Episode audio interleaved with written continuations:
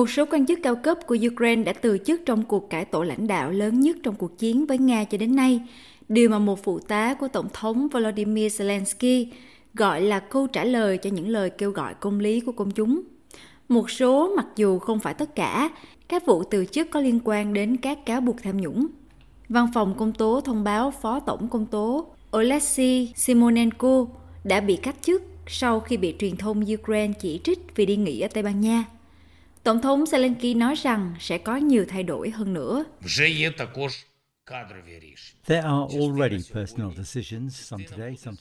Đã có các quyết định nhân sự, một số hôm nay, một số vào ngày mai, liên quan đến những quan chức cấp cao khác trong các bộ và cơ cấu chính quyền trung ương, cũng như các khu vực và trong hệ thống thực thi pháp luật.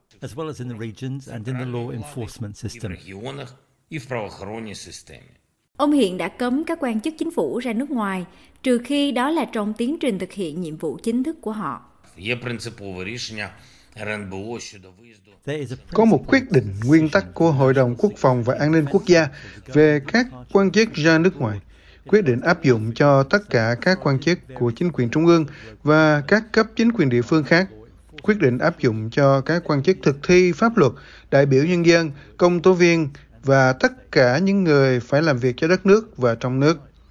Nếu bây giờ họ muốn nghỉ ngơi, họ sẽ nghỉ ngơi ngoài công vụ. Các quan chức sẽ không còn có thể đi du lịch nước ngoài trong kỳ nghỉ hoặc vì một số mục đích phi chính phủ khác.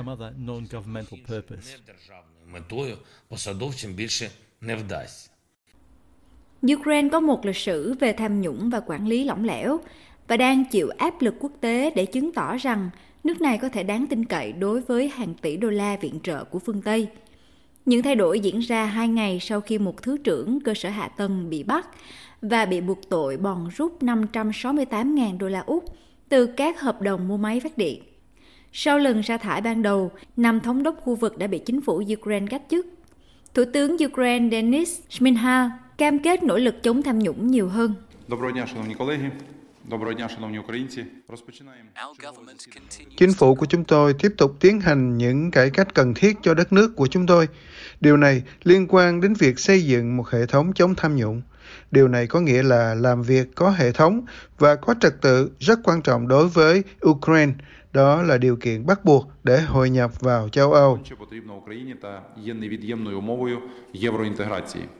Trong số những người từ chức hoặc bị sa thải vào sáng thứ Ba có một phó tổng công tố, một thứ trưởng quốc phòng và phó chánh văn phòng trong văn phòng riêng của Tổng thống Zelensky, Kirilo Timoshenko.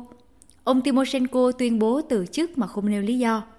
Bộ Quốc phòng cho biết Thứ trưởng Quốc phòng Vyacheslav Shapovalov chịu trách nhiệm cung cấp quân đội đã từ chức như một hành động xứng đáng để giữ lòng tin sau những cáo buộc tham nhũng của giới truyền thông mà ông và bộ này đã bác bỏ. Andriy Borovik, giám đốc điều hành của nhóm chống tham nhũng minh bạch quốc tế Ukraine cho biết, phản ứng cho thấy các cáo buộc tham nhũng sẽ được xem xét nghiêm túc. Of course there is corruption in Ukraine. There is corruption in many countries and in Ukraine it's still an issue. Uh, Tất nhiên, có tham nhũng ở Ukraine, có tham nhũng ở nhiều quốc gia và ở Ukraine, đó vẫn là một vấn đề.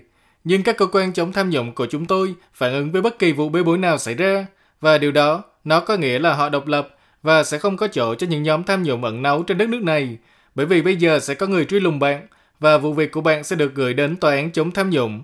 Và bây giờ, chúng ta có thể thực sự thấy rằng họ thậm chí không quan tâm đến cấp độ của những người bị tình nghi, bởi vì với một thứ trưởng, tôi nghĩ mọi người sẽ đồng tình rằng đây là cấp độ khá cao. Of, uh, suspected persons. Because the deputy minister, you, I think everybody will agree that this is pretty high level.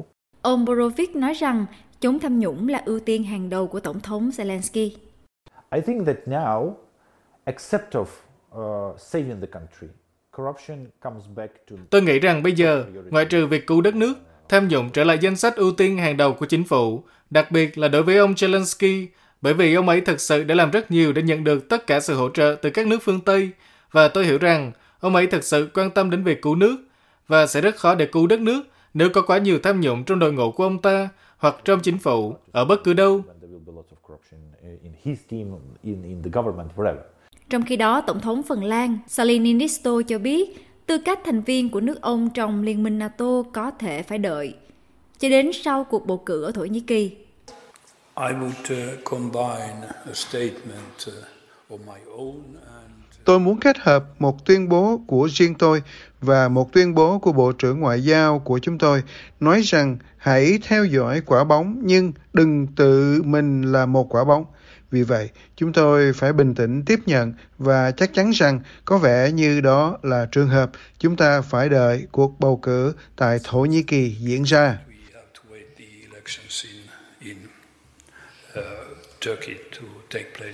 Thụy Điển và Phần Lan đã nộp đơn vào năm ngoái để gia nhập tổ chức Hiệp ước Bắc Đại Tây Dương sau khi Nga xâm lược Ukraine và cần sự ủng hộ của tất cả các quốc gia NATO hiện tại để thúc đẩy đơn đăng ký của họ.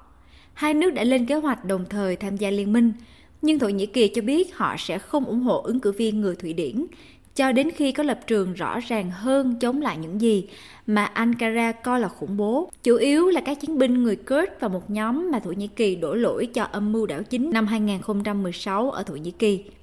Việc họ chính thức cho phép đốt kinh Koran ở Stockholm trước Đại sứ quán Thổ Nhĩ Kỳ vào tuần trước đã khiến Tổng thống Thổ Nhĩ Kỳ Recep Tayyip Erdogan và hàng triệu người Hồi giáo trên khắp thế giới vô cùng tức giận.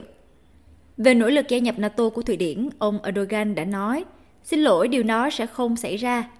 Ngoại trưởng Phần Lan cho biết nước ông có thể xem xét lại nỗ lực hợp tác thành NATO với Thụy Điển nếu như đơn đăng ký của Stockholm bị trì hoãn hơn nữa. Và với cuộc xâm lược Ukraine của Nga, trái đất đã tiến gần đến Armageddon nhất với cái gọi là đồng hồ ngày tận thế chỉ 90 giây trước nửa đêm.